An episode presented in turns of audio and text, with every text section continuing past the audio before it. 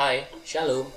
Sebentar lagi kita akan mendengarkan renungan dalam podcast Rumah Persekutuan Keluarga. Selamat mendengarkan ya. Tuhan Yesus memberkati. Nah, Bapak Ibu yang dikasih Tuhan Yesus Kristus, malam hari ini kita diberi nats Alkitab yang akan kita baca di dalam Lukas 22 ayat 39 sampai dengan ayatnya yang ke-46. Lukas 22 ayat 39 sampai ayatnya yang ke-46 dengan judul perikop di Taman Getsemani. Ayat 39, lalu pergilah Yesus keluar kota dan sebagaimana biasanya ia menuju Bukit Saitun murid-muridnya juga mengikuti dia. Setelah tiba di tempat itu, ia berkata kepada mereka, berdoalah supaya kamu jangan jatuh dalam pencobaan.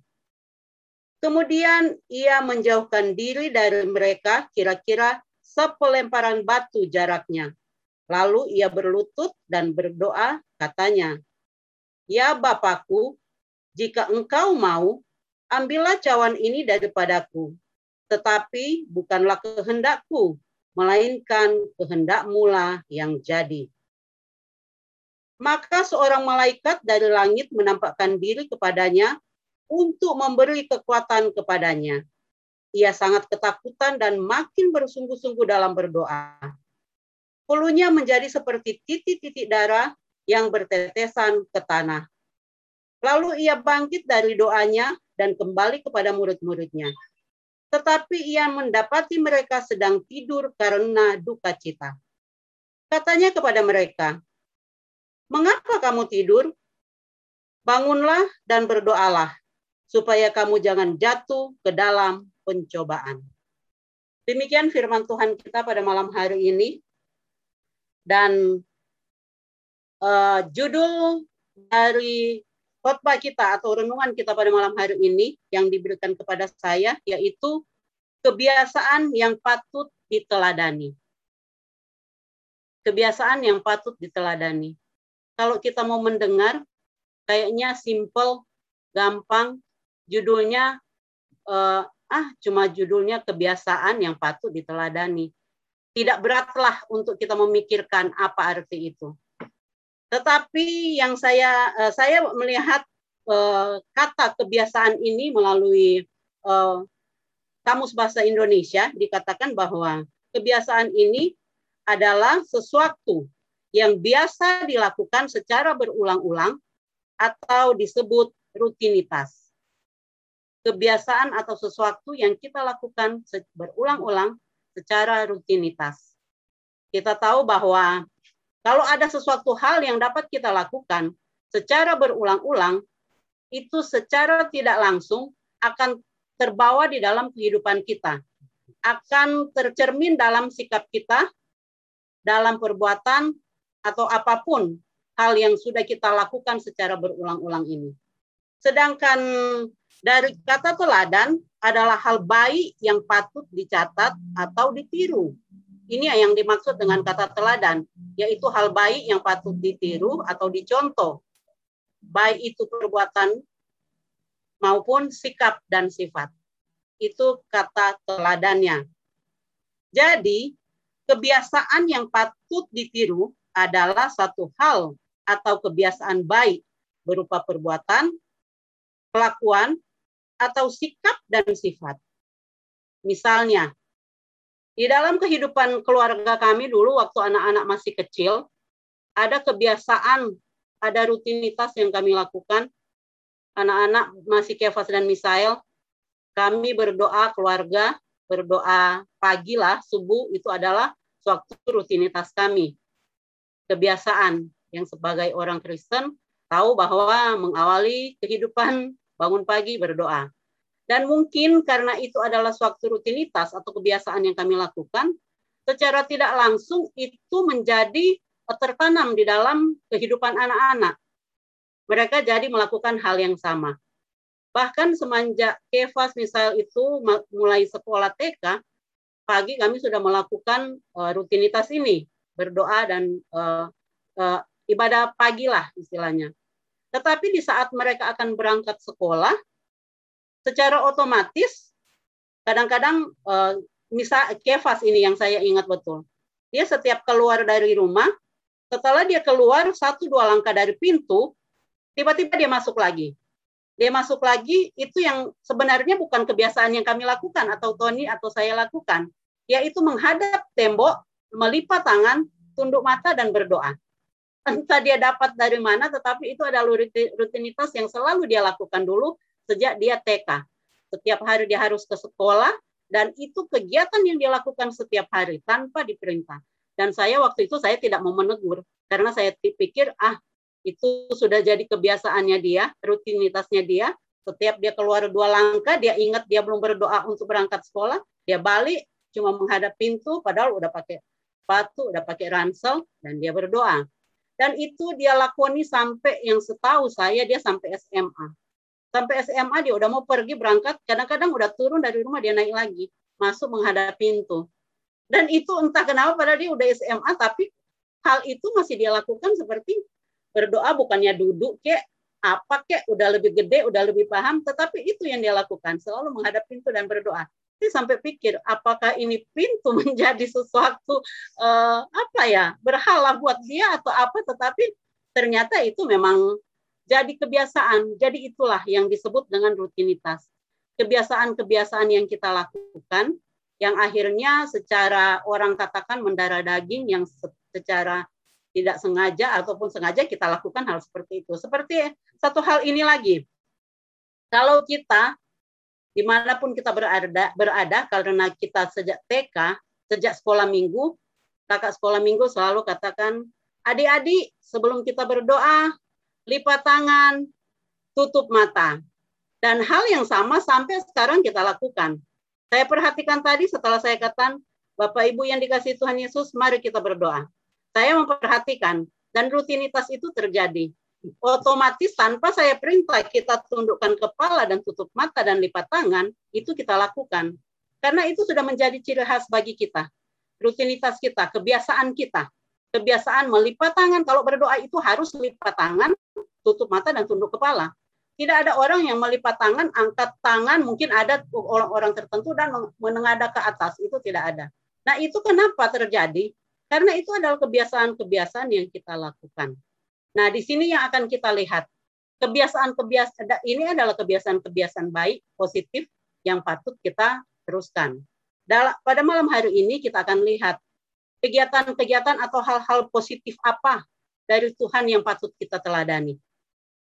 Yang pertama, ada hal-hal yang harus kita teladani dari Tuhan Yesus. Banyak sekali yang diteladani. Dari uh, Matius 6, uh, dalam Matius 5 ayat 6 dikatakan, demikianlah hendaklah terangmu bercahaya di depan orang, supaya mereka melihat perbuatanmu yang baik dan memuliakan Bapamu di surga. Demikianlah hendaklah terangnya terangmu bercahaya di, di depan orang supaya mereka melihat perbuatanmu yang baik dan memuliakan Bapamu yang di surga. Jadi apa yang dimaksud dengan hal itu? Hal itu adalah hal-hal yang harus kita lakukan. Kita ini adalah terang. Jadi apa yang akan kita lakukan di dalam kehidupan kita yang nantinya dilihat oleh orang dan itu menjadi teladan bagi mereka.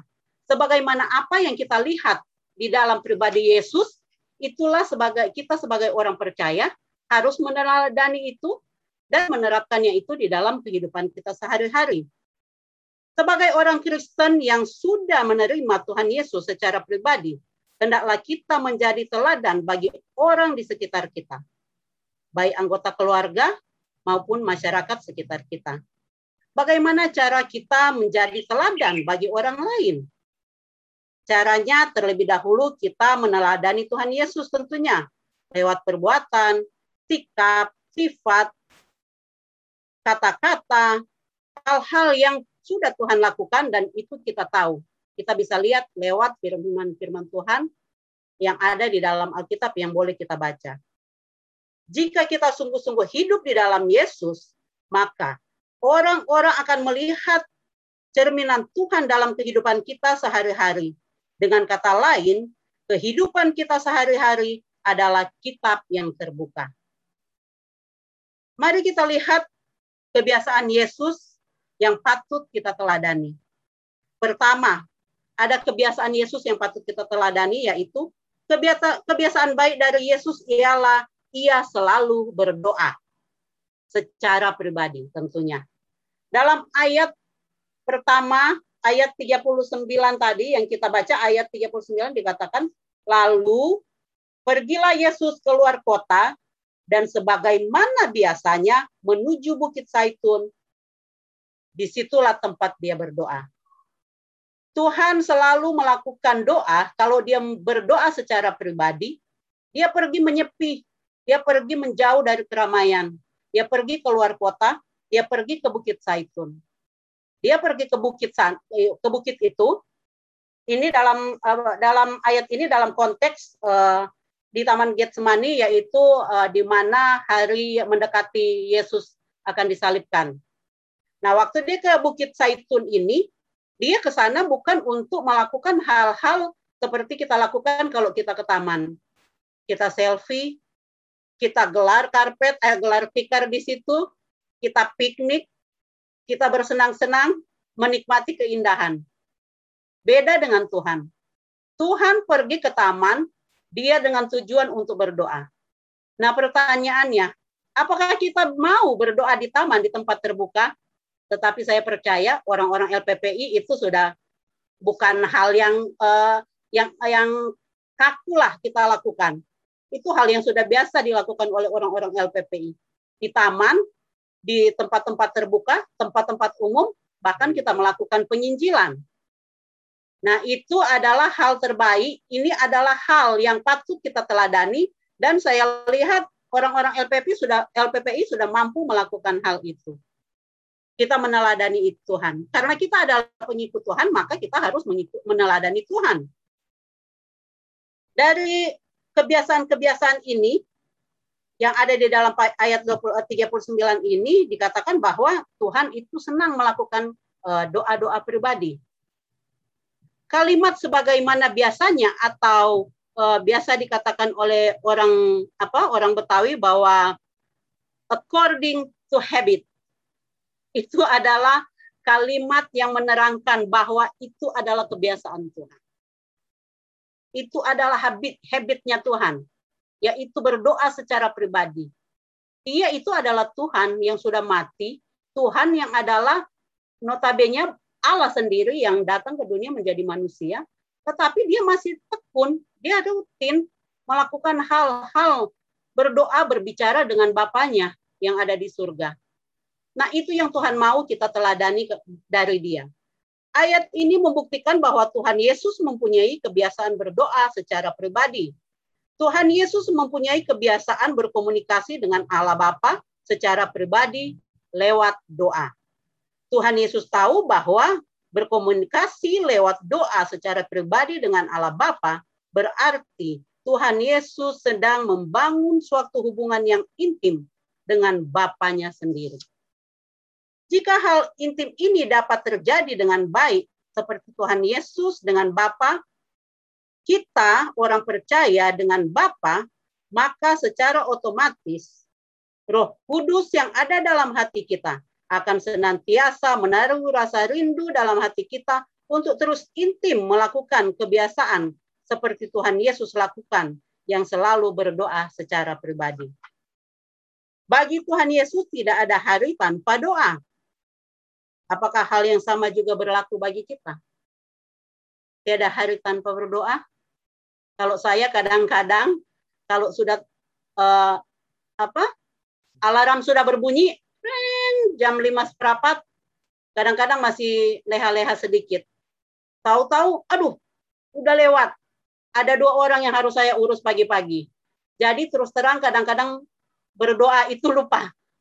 Dan uh, puji Tuhan, kadang-kadang untuk uh, supaya saya berpikir, saya kadang-kadang berpikir begini, saya tidak mau melakukan sesuatu tanpa melebihi, tanpa mengutamakan Tuhan terlebih dahulu. Nah, entah ini benar atau salah, atau hanya alibi saya, saya putarlah itu renungan harian atau our daily bread ya yang biasa kami lakukan sambil memasak menyiapkan sarapan karena Tony Kevas harus berangkat bawa bekal makanan pagi dan siang mau tidak mau saya nanti waktu jam 7 selesai ngurus mereka saya udah harus mengurus keke. Nah, kalau itu saya tidak punya waktu. Waktu sebenarnya itu salah karena cuma yang maksud saya begini, Tuhan menghendaki kita punya waktu spesial waktu waktu yang kita khususkan untuk Tuhan. Tetapi saya entah ini ujian, yang saya tahu ini adalah ujian memang. Tetapi hal ini kadang-kadang uh, terjadi di dalam kehidupan saya.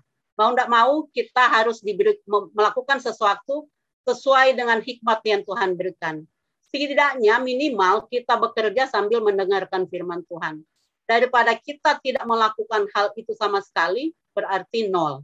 Sekalipun nilainya mungkin hanya minus, tetapi setidaknya ada min, ada nilai lah, tidak nol sama sekali. Karena itu kita lakukan karena tanggung jawab.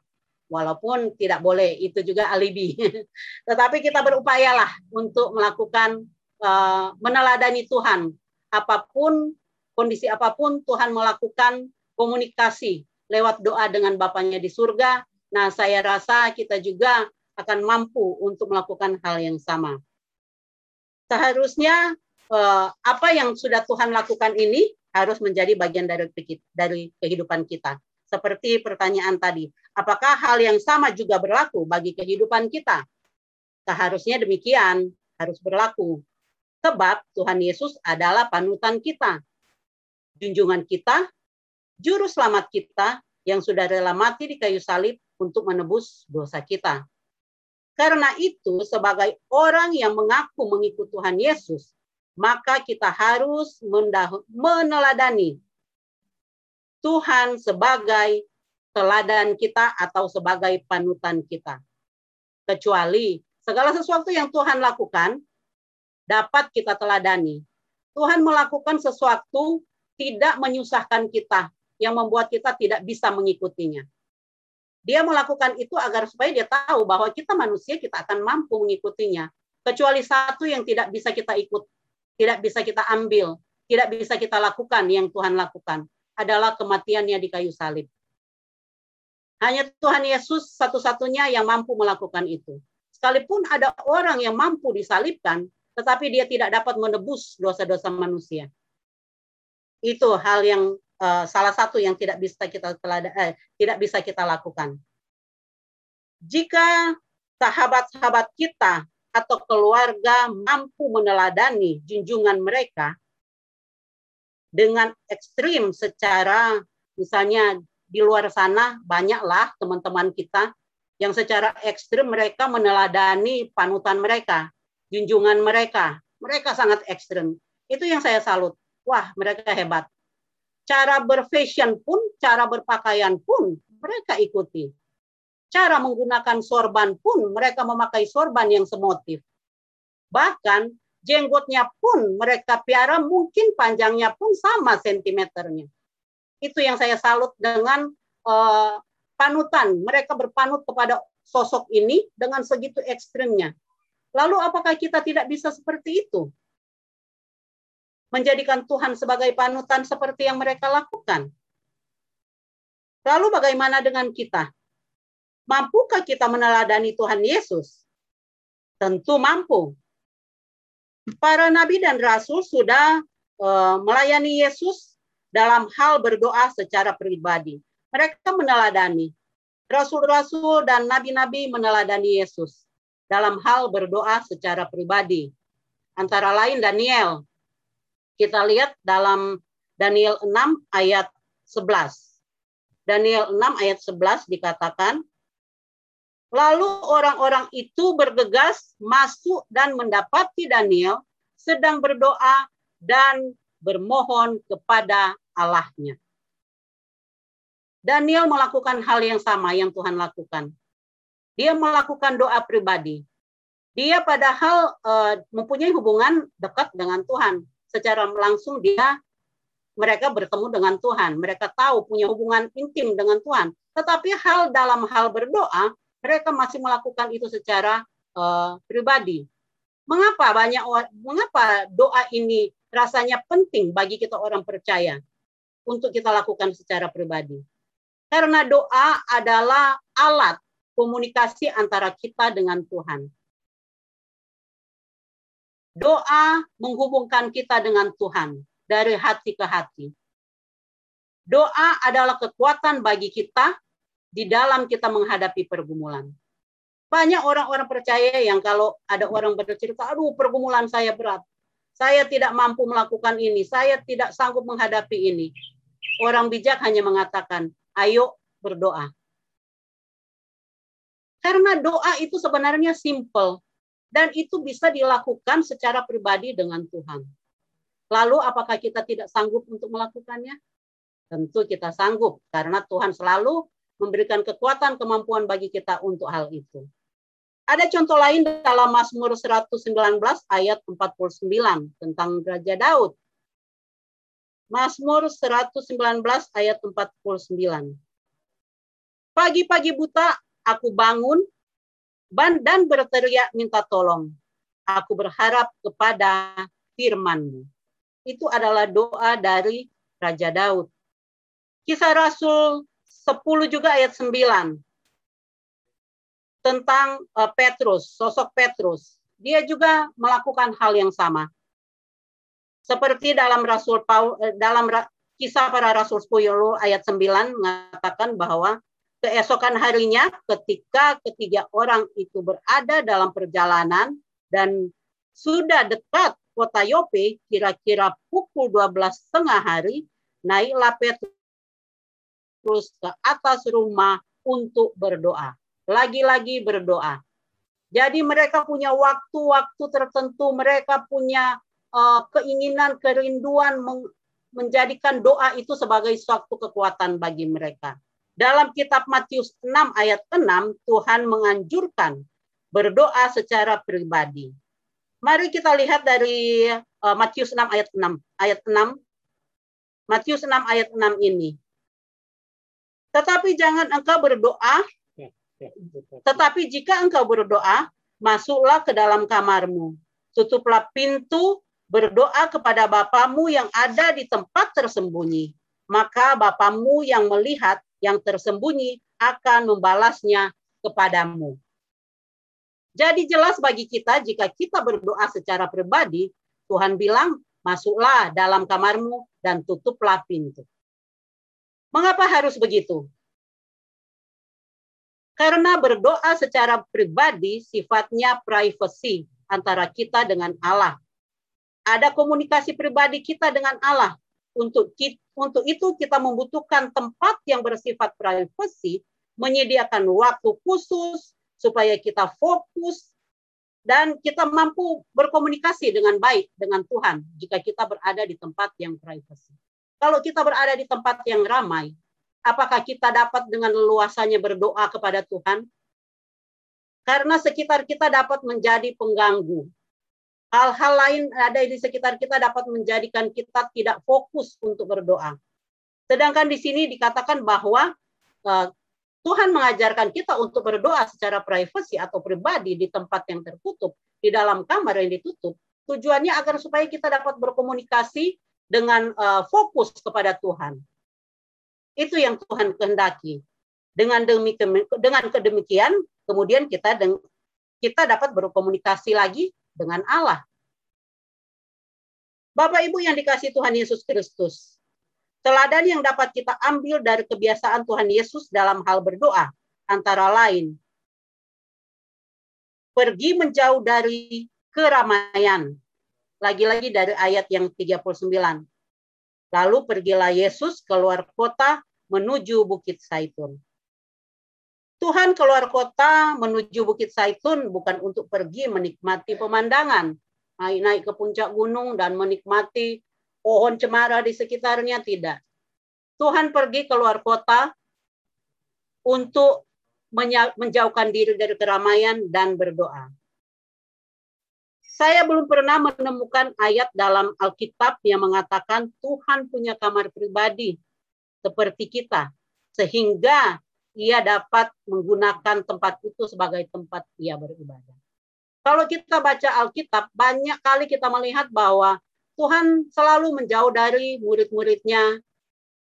Dia pergi ke satu taman, dia pergi ke gua-gua atau ke bukit-bukit dan dia berdoa. Bukan dia tidak mau berdoa dengan murid-muridnya, tetapi dia ingin berdoa secara pribadi dengan Tuhan, dengan Bapaknya yang di surga. Agar supaya ada komunikasi. Karena ada hal-hal yang bisa dia doakan, yang dia sampaikan kepada Bapaknya, yang tidak perlu diketahui oleh murid-muridnya. Nah itulah yang Tuhan ajarkan kepada kita untuk kita teladani. Itulah sebabnya jika Tuhan hendak berdoa pribadi, kalau tidak ke bait Allah, Tuhan pergi berdoa ke taman. Kita kalau ketemu taman, paling-paling ya seperti tadi, selfie, gelar tikar, kita piknik. Kebiasaan Yesus yang patut diteladani, poin yang kedua adalah beribadah ke bait Allah merupakan kesukaannya. Ternyata Tuhan selain dia berdoa secara pribadi, pergi ke bait Allah adalah satu kesukaannya Tuhan. Bait ada, bait Allah adalah pusat peribadatan atau yang dikenal orang sebagai rumah Tuhan yang kita sebut gereja. Arti kata kesukaan menurut KBBI adalah kegirangan atau kegembiraan. Tuhan Yesus memiliki kesukaan atau kebiasaan pada hari Sabat ia masuk ke rumah ibadah. Lukas 4 ayat 16 mengatakan, ia datang ke Nasaret, tempat ia dibesarkan, dan menurut kebiasaannya, pada hari sabat ia masuk ke rumah ibadah ke rumah ibadah lalu berdiri hendak membaca dari Alkitab. Ini adalah kebiasaan Tuhan sejak kecil. Dia kembali ke tempat di mana dia dibesarkan. Dan kerinduannya dia ada di bait Allah. Dan itu selalu dia lakukan. Dia pergi ke bait Allah, kesukaannya adalah beribadah ke bait Allah, membacakan Alkitab. Kalau kita lihat konteks ini dari Lukas 4 ayat 16 ini, sebenarnya bercerita tentang di mana uh, Tuhan uh, menyatakan nubuat uh, dari Yesaya ya. Tetapi pada malam hari ini kita tidak akan membicarakan tentang nubuat dari Yesaya, tentang penyataan bahwa Yesus Kristus itu adalah uh, uh, juru selamat satu-satunya. Yang kita mau lihat di sini bahwa Tuhan itu senang ke gereja. Dia lebih senang pergi beribadah ke gereja. Perikop, perikop Lukas 6 ayat eh, perikop Lukas 4 ayat 16 ini tentang Yesaya tentang Yesus ditolak di Nazaret tempat dia dibesarkan dan saat itu Yesus menjalankan nubuat Nabi Yesaya yang terlaksana dalam diri Yesus bahwa dialah Sang Mesias. Tetapi yang mau kita bahas dalam ayat ini adalah tentang kebiasaannya yang suka beribadah ke bait Allah. Kebiasaan Yesus itulah yang mau kita teladani. Kita sudah diberi kesempatan untuk beribadah seminggu sekali di gereja. Tetapi masih banyak orang yang tidak menggunakan kesempatan ini dengan baik. Bahkan banyak orang percaya yang beribadah ke gereja sekali setahun, pas Natal, tahun baru, Paskah atau hari-hari raya pentingnya, hari-hari raya penting lainnya. Tetapi Tuhan tetap mengingatkan kita untuk meneladani dia bahwa kesukaannya beribadah ke gereja. Karena pandemi COVID ini terpaksa kita tidak beribadah ke gereja, tetapi banyak kegiatan-kegiatan peribadatan yang peribadatan peribadatan yang terbuka yang dapat kita ikuti melalui Zoom. Sebenarnya uh, adanya pandemi COVID ini menjadikan sesuatu yang baik juga buat kita. Kalau kita biasanya tidak ada pandemi, kita ke gereja hanya sekali, kita beribadah berjemaat mungkin hanya sekali, tetapi lewat Zoom, lewat dengan adanya pandemi ini Tuhan memberikan sarana Zoom untuk menjadi jadi tempat bagi kita untuk beribadah. Seperti contohnya pada malam hari ini, tidak ada halangan bagi kita untuk tidak tidak beribadah karena pandemi ini. Kalau kita mengikuti, bisa-bisa pak sudah dua tahun berlalu ini berjalan ini kita tidak ada pertemuan. Untungnya Tuhan memberikan fasilitas ini. Kemungkinan kalau nanti tahun depan atau dua tahun depan baru kita tatap muka, Kebayang nggak selama bertahun-tahun ini kita tidak ketemu lewat Zoom? Mungkin saya sudah lupa. Bu Morin yang mana ya? Ada dua Morin masalahnya, ya Gung ya. Tetapi puji Tuhan sekali, kita diberi kesempatan. Ini kita percaya adalah uh, waktu Tuhan bagi kita. Yang Tuhan berikan kesempatan bagi kita. Seperti kami di gereja kami, kalau kami keluarga Tony dan saya kegiatan uh, beribadah itu selain hari Minggu melalui gereja, hari Senin juga ada uh, dengan uh, itu ibadah nasional gereja, hari Selasa dengan Pak, hari Rabu saya dengan keputrian ada ada PA khusus diskusi dan itu rutin setiap hari Rabu. Dan hari Kamis libur, hari Jumat ada lagi keputrian, udah program. Kalau kita mau melihat, wow, banyak sekali ya kesempatan-kesempatan bagi kita untuk beribadah. Tetapi ada saja orang yang yang dengan begitu alasan, begitu banyak alibi mengatakanlah, ah capek lah, ah terlalu banyak lah, kemarin hari Minggu udah cukup kok, saya beribadah Zoom, nggak perlu lah yang hari-hari yang lain. Padahal kalau kita meneladani Tuhan, Tuhan itu bukan cuma sekali, dia dikatakan dia uh, berulang-ulang, dia sesering mungkin dia berdoa secara pribadi maupun beribadah ke, ke, ke gereja, ke rumah ibadah, ke rumah Tuhan, ke tempat-tempat ibadah. Karena namun kadang-kadang kita berdialog berdialog uh, apa uh, beralibi mengatakan bahwa itu yang saya katakan tadi bahwa kita capek lah, kita males lah, saking padatnya dalam seminggu kegiatan-kegiatan Zoom ini, mungkin timbul rasa, ah bosan lah, capek lah, terlalu padat dari hari Senin sampai hari Minggu. Ah, cukuplah hari Selasa saya di pak saja sudah cukup. Tetapi bukan itu yang Tuhan kehendaki bagi kita. Tuhan memberi teladan bagi kita bahwa dia dikatakan dia mempunyai waktu, dia uh, rindu selalu ada persekutuan. Seharusnya hal ini dapat menjadi uh, apa? patokan apakah kita sudah meneladani Yesus dalam beribadah di mana kita tidak perlu capek-capek mencari tempat ibadah hanya tinggal buka laptop buka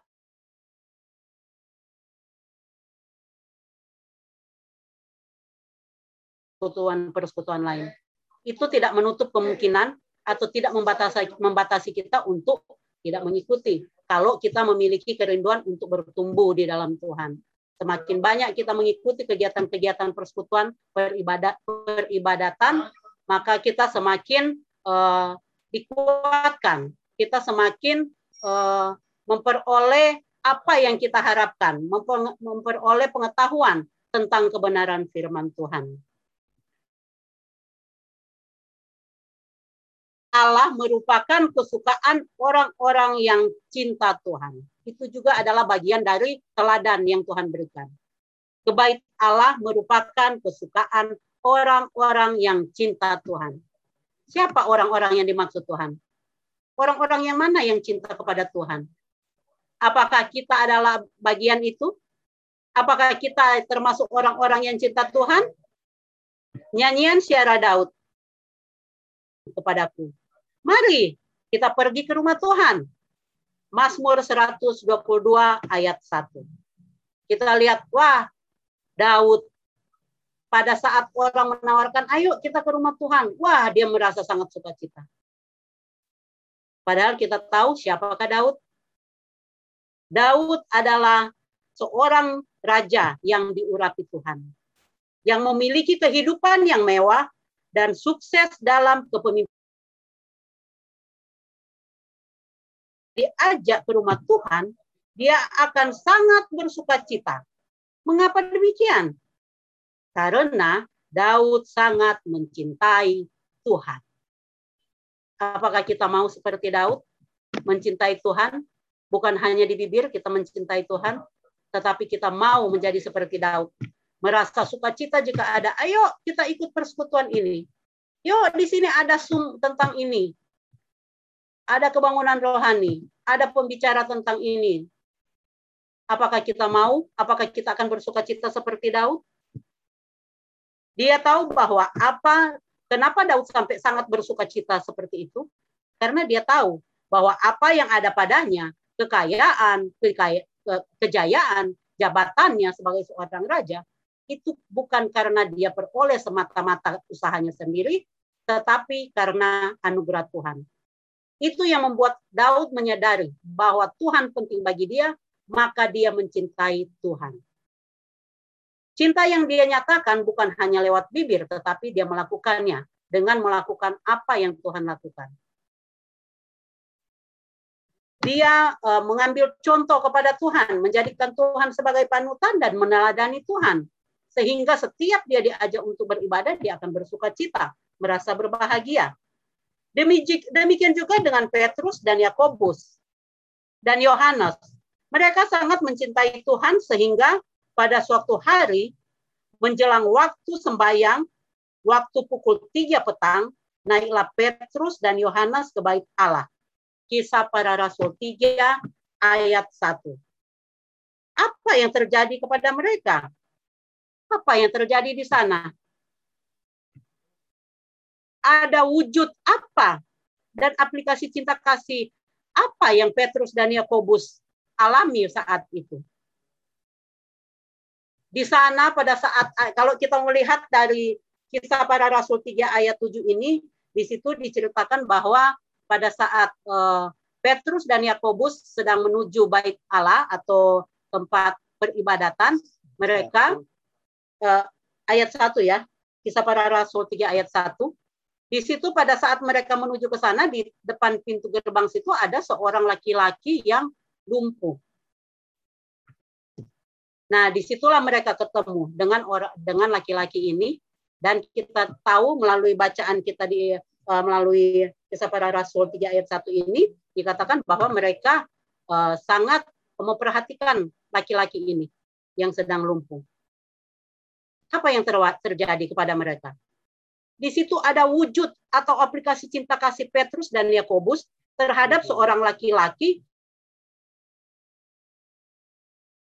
kata, emas dan perak tidak ada padaku, tetapi apa yang kupunya kuberikan kepadamu. Maka pada saat itu mujizat terjadi pada laki-laki lumpuh itu. Mengapa Petrus dan Yakobus peduli kepada laki-laki lumpuh? Itu merupakan ciri atau kesukaan orang-orang yang cinta kepada Tuhan. Ciri orang-orang yang cinta kepada Tuhan, mereka tidak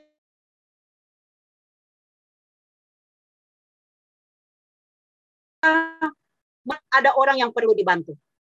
Karena mereka mencintai Tuhan, karena mereka terlebih dahulu sudah dicintai oleh Tuhan, maka mereka mengaplikasikan itu kepada orang lain. Sehingga pada saat mereka bertemu dengan orang laki-laki lumpuh sejak lahir ini, tergeraklah hati mereka. Petrus berkata, emas dan perak tidak ada padaku. Tetapi apa yang kupunya akan kuberikan kepadamu. Demi nama Yesus tentunya. Nah, orang itu akhirnya dengan mujizat dia memperoleh kesembuhan. Petrus dan Yohanes dan kita yang ada di sini adalah orang-orang yang cinta akan Tuhan. Maka kita wajib menjadi berkat bagi orang lain sebagai wujud meneladani Yesus. Kebiasaan-kebiasaan yang patut diteladani dalam hal beribadah ke Allah juga terlihat dalam uh, aktivitas gereja mula-mula. Apa yang ada di sana? Aktivitas apa ya ada yang ada di gereja mula-mula sehingga mereka dikatakan uh, apa mereka ada di dalam kegiatan-kegiatan yang mereka lakukan mereka lakukan di dalam bait Allah. Mereka rindu rindu sekali selalu berkumpul di bait Allah. Hal ini dapat kita baca dalam Kisah Rasul 2 ayat 46. Kisah Rasul 2 ayat 46. Dengan bertekun dan dengan sehati, mereka berkumpul tiap-tiap hari dalam bait Allah. Mereka memecahkan roti di rumah masing-masing secara bergilir dan makan bersama dengan gembira dan tulus hati. Itu kita lihat bahwa mereka sangat bersuka cita kalau mereka ada di gereja berkumpul dan menikmati bersama-sama hadirat Tuhan. Kadang-kadang kita saking apa ya eksklusif mungkin ya saya katakan. Pergi ke gereja sampai semua jemaat udah ada kita udah datang belakangan duduk paling belakang gereja amin bubar terlebih dahulu. Tidak ada uh, seremoni yang mau kita lakukan dengan sesama jemaat kita. Itu yang banyak kali kalau uh, mungkin lah kalau kita di satu jemaat yang baru oke okay lah kita masih penyesuaian tetapi kalau kita tercatat sebagai anggota jemaat dan itu kita lakukan, datang setelah semua bangku di depan sudah penuh dan duduk paling belakang, dan setelah kata amin, amin, amin, terlebih dahulu kita keluar pintu karena kita paling belakang di depan pintu. Itu yang Tuhan tidak kehendaki. Tuhan menghendaki seperti gereja mula-mula. Mereka eh, memiliki kerinduan untuk bersekutu bersama-sama dengan jemaat yang lain untuk ada rindu berlama-lama di gereja. Tetapi hati-hati. Pengalaman kami gereja keputrian, gereja kami lah. Memang kami seperti itu. Kebiasaan kami setiap ibadah karena ibadah kami mulai jam 10 setengah 11 ya. Dan setelah itu kami selalu makan bersama di gereja. Karena mungkin jemaat tidak segede HKBP atau GPIB, ratusan atau ribuan jemaat kami hanya sekitar paling banyak itu 100. 100 atau 70 kadang-kadang. Dan itu kebiasaan kami di uh, gereja kami ke untuk keputrian kami sudah bagi kelompok. Kelompok pertama sampai empat kelompok untuk empat minggu. Dengan demikian kelompok uh, ini selain sebagai kelompok dalam pelayanan-pelayanan keputrian juga bertugas sebagai kelompok dalam konsumsi jemaat setiap hari Minggu. Dan itu kami lakukan setelah ibadah kami ya kami melakukan keakraban. Bersosialisasilah sesama jemaat semakin memperkuat hubungan dengan jemaat. Tetapi kadang-kadang namanya manusia daging lemah. Kadang-kadang timbul hal-hal yang tidak Tuhan kehendaki, terutama bagi ibu-ibu. Lewat tidak menjaga bibir dan mulut. Dan itu yang harus jadi pelajaran bagi kita. Kalau hal itu Tuhan kehendaki agar supaya kita ada seremoni dengan sesama jemaat, ada menjalin hubungan bersosialisasi dengan jemaat di luar ibadah, nah lakukanlah tetapi jangan sampai menimbulkan hal-hal yang mendatangkan dosa bagi kita. Kita diajarkan untuk jangan meninggalkan ibadah. Kita tahu kegiatan-kegiatan ibadah seperti ini sangat membantu kita untuk bertumbuh dalam pengenalan akan Yesus. Dalam ibadah-ibadah seperti ini, dapat menguatkan kita di dalam iman. Banyak pengalaman-pengalaman rohani dapat kita temui dalam ibadah-ibadah seperti ini yang dapat membuat kita mengerti tentang arti hidup dalam Tuhan. Ibrani 10 ayat 25 mengatakan, Ibrani 10 ayat 25 mengatakan, janganlah kita menjauhkan diri dari pertemuan-pertemuan ibadah kita seperti kebiasaan oleh beberapa orang. Tetapi marilah kita saling menasehati dan semakin giat melakukannya menjelang hari Tuhan yang mendekat.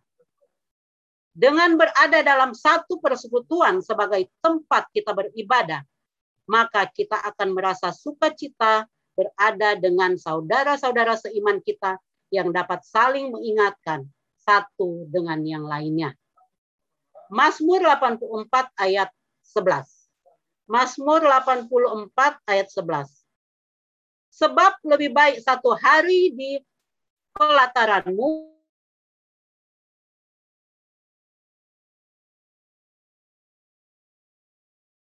rumah Tuhan Allahku daripada diam di kemah-kemah orang fasik. Poin yang ketiga, kebiasaan Tuhan yang harus kita teladani adalah kebiasaan baik lain dari Tuhan yang adalah ya kebiasaan lain dari Tuhan Yesus adalah ia melakukan pelayanan sosial bagi umum. Saya kalau ingat kata sosial rasanya itu kenangan yang kami terima keluarga mungkin Aleng ingat kalau ini saya bercerita sedikit tentang kata sosial. Bapak saya adalah seorang pengacara. Dia pengacara tetapi dia tidak komersil. Dia melakukan kegiatan-kegiatan sosial, membantu orang-orang yang uh, tidak mampu untuk membiayai persoalan atau kasus di pengadilan. Sehingga dia terkenal dengan julukan pengacara sosial. Tetapi dengan adik-adik dan kakak-kakaknya menyebutkan sosial. Kenapa mereka katakan sosial? karena mungkin dilihat dari kehidupan ekonomi papi saya waktu itu karena dia pengacara dengan banyak kegiatan, banyak uh, klien, banyak kasus, tetapi kehidupannya kok begitu. Menyekolahkan tiga anak, satu di teknik sipil, dua di kedokteran. Akhirnya gagal tiga-tiga. Karena lagi-lagi kehidupan sosialnya yang kata-kata-katanya sosial. Karena di sana di Manado itu di pengadilan negeri, pengadilan di uh, pusat pun di Manado, kalau ada kasus-kasus orang-orang yang uh, mengalami persoalan yang harus disidangkan, selalu dari dari pengadilan selalu menawarkan ke orang-orang punya pengacara, tidak. Kalau begitu, ini rekomendasinya Bapak Julius Lumintang, alamatnya ini. Tiba-tiba suatu hari saya waktu itu ada di rumah dan papa saya sedang di depan rumah kami ada satu got uh, aliran air lah, irigasi lah kalau di kampung-kampung. Sedang dibersihkan oleh papa saya. Tiba-tiba ada orang datang. Selamat pagi Pak. Oh pagi. Bisa ketemu dengan Pak Julius. Oh bisa. Silakan naik ke rumah. Dan karena saya yang melihat, sayalah yang menyambut tamu itu datang. Mereka naik, sudah dipersilakan duduk. Tiba-tiba papa saya karena dia habis dari got, selokan, bersih-bersih, dia agak lama, dia siap-siap baru dia naik. Pas dia ketemu, orangnya kaget. Loh, Pak, saya mau ketemu Pak Julius, pengacara yang saya eh, ya, saya mau ketemu pengacara Pak Julius Pemintang. Ya iya, saya sendiri. Oh, Bapak, kaget mereka. Mungkin ada di bayangan mereka seorang pengacara itu selalu berdasi dan uh, gayanya yang uh, yang rapi lah, yang bagus lah, yang mungkin itu di pandangan mereka. Nah, akhirnya terjadi komunikasi, papa saya bertanya, kalian dari mana dan apa tujuannya? Mereka katakan, kami ada kasus, ada persoalan yang harus uh, masuk ke ranah hukum ke pengadilan, sampai ke pengadilan. Lalu apa tujuannya? Kami tidak punya pengacara, Pak. Lalu tahu saya dari mana? Oh, dari pengadilan negeri Tondano. Oh, papa saya sudah tahu. Oh iya, banyak orang-orang kejaksaan atau uh, apa Eh, jaksa penuntut di sana selalu menyarankan ke papa saya kalau untuk orang-orang yang mengalami kasus tidak memiliki uh, dana untuk persoalan yang mereka hadapi. Bahkan papa saya kadang-kadang dia yang membayar biaya administrasi pengadilan karena orang-orang tersebut tidak mampu untuk melakukan. Itulah sehingga dia disebut oleh kakak dan adiknya pengacara sosial. Jadi bukan disebut sosial tapi diputus. Sosial karena katanya kesombongannya yang sok mau menolong orang kecil akhirnya dia ketiban sial melulu. Jadi itulah tetapi kami bangga dengan dia karena dia banyak memberikan teladan juga bagi kami dan itulah kata-kata sosial yang mengingatkan saya. Nah, dalam hal ini Tuhan menghendaki kita supaya kita melakukan ibadah atau kegiatan-kegiatan berupa kegiatan sosial. Sekali lagi, judul kecilnya yaitu kebiasaan baik dari Tuhan Yesus adalah ia melakukan pelayanan sosial bagi umum. Pertama, Tuhan Yesus paling senang melakukan pelayanan-pelayanan sosial. Terlihat dari tempat-tempat di mana Tuhan melakukan pelayanan. Tempat-tempat yang dia datangi adalah tempat-tempat yang banyak orang-orang berkerumun atau berkumpul. Jadi ini adalah kegiatan sosial. Dia melakukan langsung ke banyak orang tidak hanya pribadi-pribadi satu-satu. Itu sosial yang dia lakukan. Tuhan melakukan pelayanan tidak hanya menetap pada satu wilayah atau daerah. Ke mana pun Tuhan datang, di situ banyak orang berkumpul dan Tuhan mengajar mereka. Markus 10 ayat 1.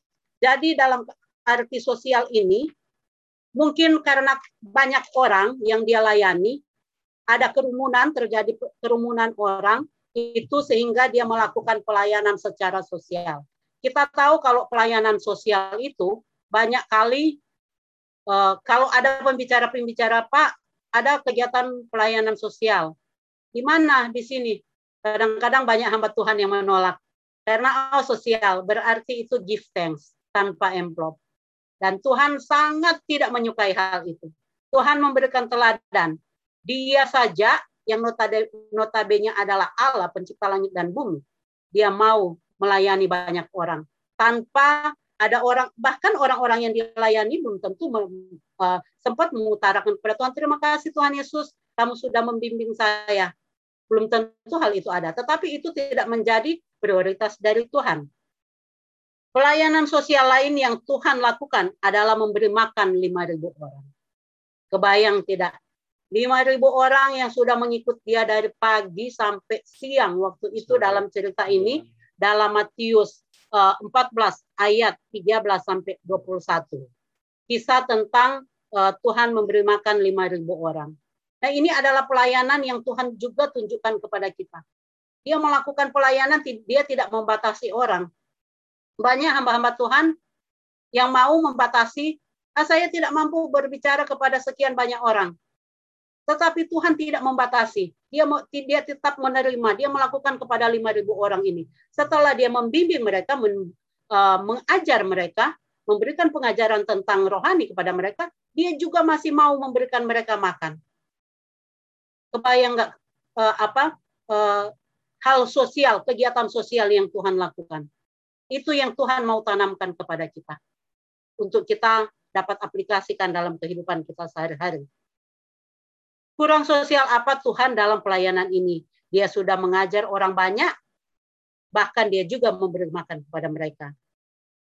Beda dengan beberapa hamba Tuhan zaman now yang meminta fasilitas dan setiap dalam setiap pelayanan mereka. Tuhan tidak pernah meminta fasilitas atau memberikan uh, memberikan sesuatu apa ya uh, Tuhan tidak memberikan syarat dia selalu melakukan dengan tulus hati. Dia melakukan begitu banyak hal-hal sosial yang patut kita teladani. Tuhan menganjurkan supaya orang-orang beriman untuk melakukan pelayanan sosial. Kita lihat dalam perumpamaan orang Samaria yang baik hati. Dalam Lukas 10 ayat 30 sampai 37.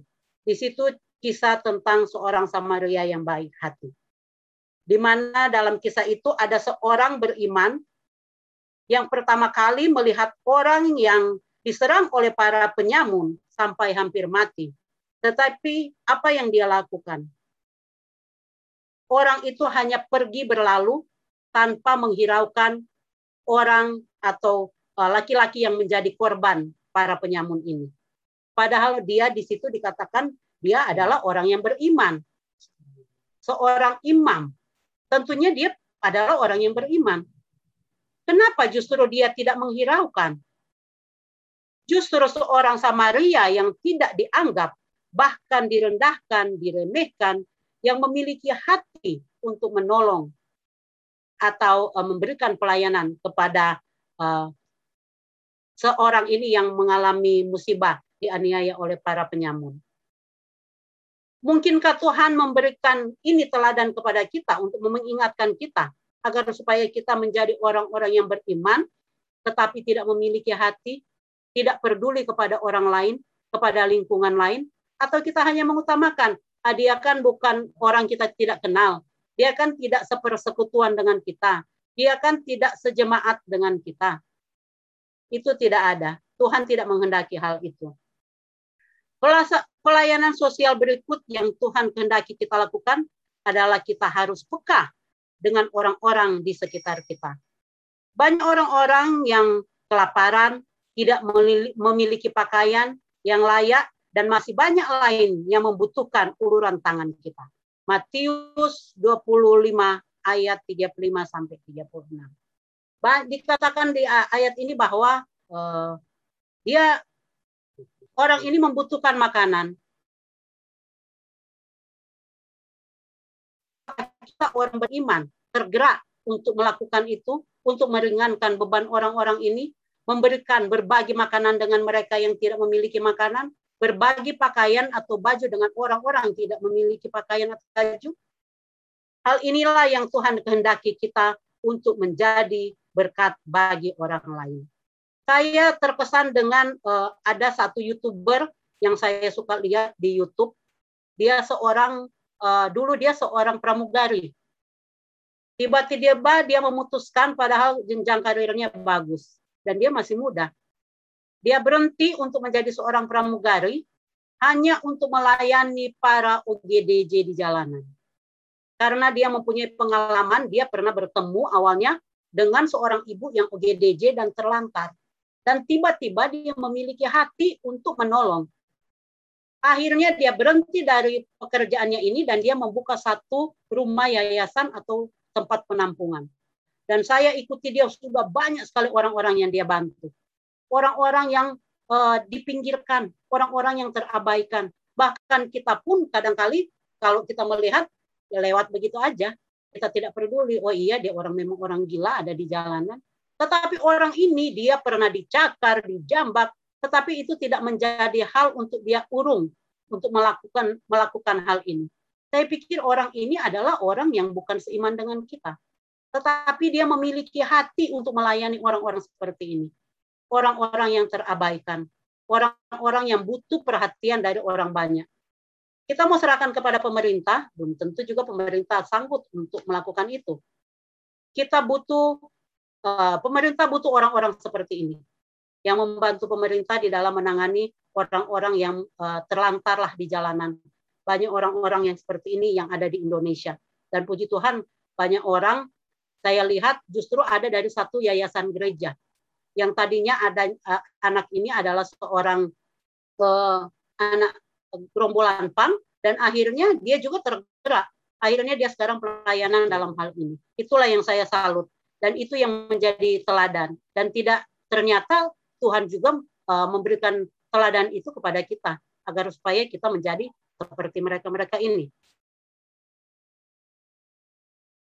Bapak Ibu yang dikasih Tuhan Yesus Kristus, ada janji Tuhan berupa pahala bagi orang yang mau berbuat baik. Dalam Galatia 6 ayat 9 dan 2 Timotius Tesalonika 3 ayat 13. Janganlah kita jemu-jemu berbuat baik. Karena apabila sudah datang waktunya, kita akan menuai jika kita tidak menjadi lemah. Ayatnya bagus bagus sekali. Lagi-lagi mengingatkan kita. Kita masih diberi kesempatan, diberi waktu. Mari kita teladani apa yang sudah Tuhan buat bagi kita. Teladan yang sudah Tuhan tinggalkan bagi kita sebagai orang percaya, sebagai orang yang mengaku pengikut Tuhan. Mari kita teladani apa yang menjadi apa yang seharusnya kita teladani antara lain berdoa, melakukan kegiatan sosial dan yang lain-lain. Dan biarlah kiranya Tuhan memberikan kekuatan, kemampuan bagi kita agar supaya semua teladan yang Tuhan tinggalkan bagi kita dapat kita aplikasikan itu di dalam kehidupan kita sehari-hari. Amin. Tuhan Yesus memberkati.